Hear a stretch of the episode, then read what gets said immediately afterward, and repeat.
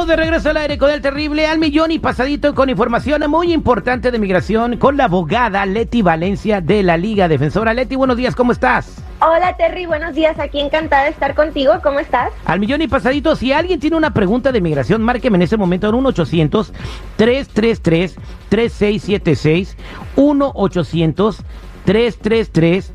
3676 para que Leti te conteste ahorita que está aquí con nosotros. Y el tema del día de hoy es muy interesante y muy importante porque te puede salvar de una deportación aunque seas residente legal. ¿Por qué? Porque como residente legal puedes cometer algunos crímenes hacer algunas cosas que te hagan elegible para una deportación. Pero si eres ciudadano, pues eso se complica demasiado o es casi imposible. Y el día de hoy Leti nos va a decir cuáles son los requisitos para que tú, que eres residente permanente ya por muchos años, por fin te animes y te conviertas en ciudadano. Y no, no dejas de ser mexicano, ni peruano, ni guatemalteco, ni nada, si te conviertes en ciudadano de los Estados Unidos, ¿verdad, Leti? Exactamente, exactamente. Y es muy importante que uno se haga ciudadano si es que puede, para que puedan participar en la democracia, para que puedan votar, para que puedan ahora sí participar en este país.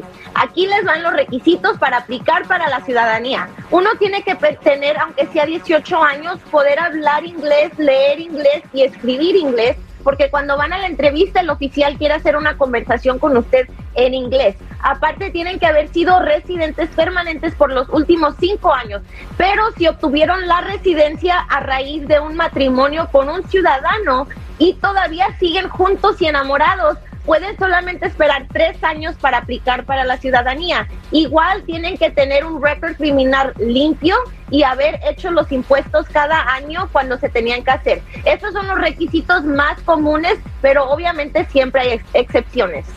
Bien, entonces, eh, ser eh, residente permanente, ¿cuánto tiempo dijiste nuevamente para anotarlo bien? Eh, son cinco años de residente, pero si te casaste con un ciudadano que te pidió, entonces son tres años de residente. ¿Cuánto tiempo tarda el trámite una vez que uno aplica, Leti?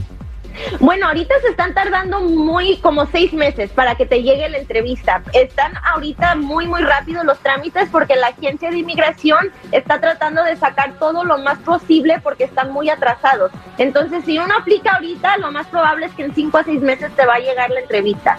Yo tengo una pregunta, ya la carita de Mafafa compró un acta de una ciudadana, ella me puede pedir y pues, arreglar como ciudadano a mí. No, este No. Compró un acta. Ay, que te qué sabes, no, pues es de discriminación. No, eso es un delito federal. Exacto, no hagan eso, no hagan eso. No hagan eso, por favor. Vámonos a la línea telefónica. Aquí tenemos a Sandra con una pregunta. Sandra, buenos días, te escucha Leti. Hola, buenos días. Eh, mi nombre es Sandra. Estoy aquí en los Estados Unidos sin papeles. Entré hace 20 años y tengo trabajando 5 años para una compañía. Ellos no me han pagado mi overtime en los últimos cinco meses. Quería saber qué se puede hacer. Hola Sandra, bueno, te acabo, te voy a dar unas noticias excelentes. Acaba de pasar una ley que se llama acción diferida para las personas que han sido testigos o víctimas de violaciones laborales. Esto que me estás platicando, que no te han pagado overtime en los últimos cinco meses, eso es muy malo.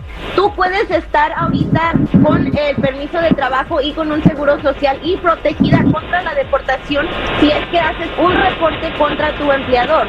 Se tiene que cooperar con una investigación y luego puedes aplicar para que te den acción diferida. Es muy similar al DACA, te dan el permiso de trabajo y estás protegida. Esto todavía no te va a dar una manera de hacerte residente, pero lo bueno es que puedes estar aquí sin miedo a la deportación y vas a poder obtener un permiso de trabajo.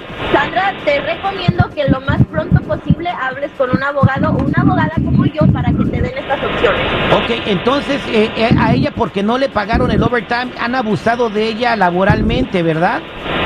Exactamente, uno se tiene que pagar overtime, no importa cuál sea tu estatus en los Estados Unidos. Aquí te están abusando y puedes conseguir esta acción diferida a raíz de eso. Y un permiso de trabajo que es una bendición. Ok, Sandra, quédate en la línea telefónica para que se- te atienda personalmente Leti, ¿ok?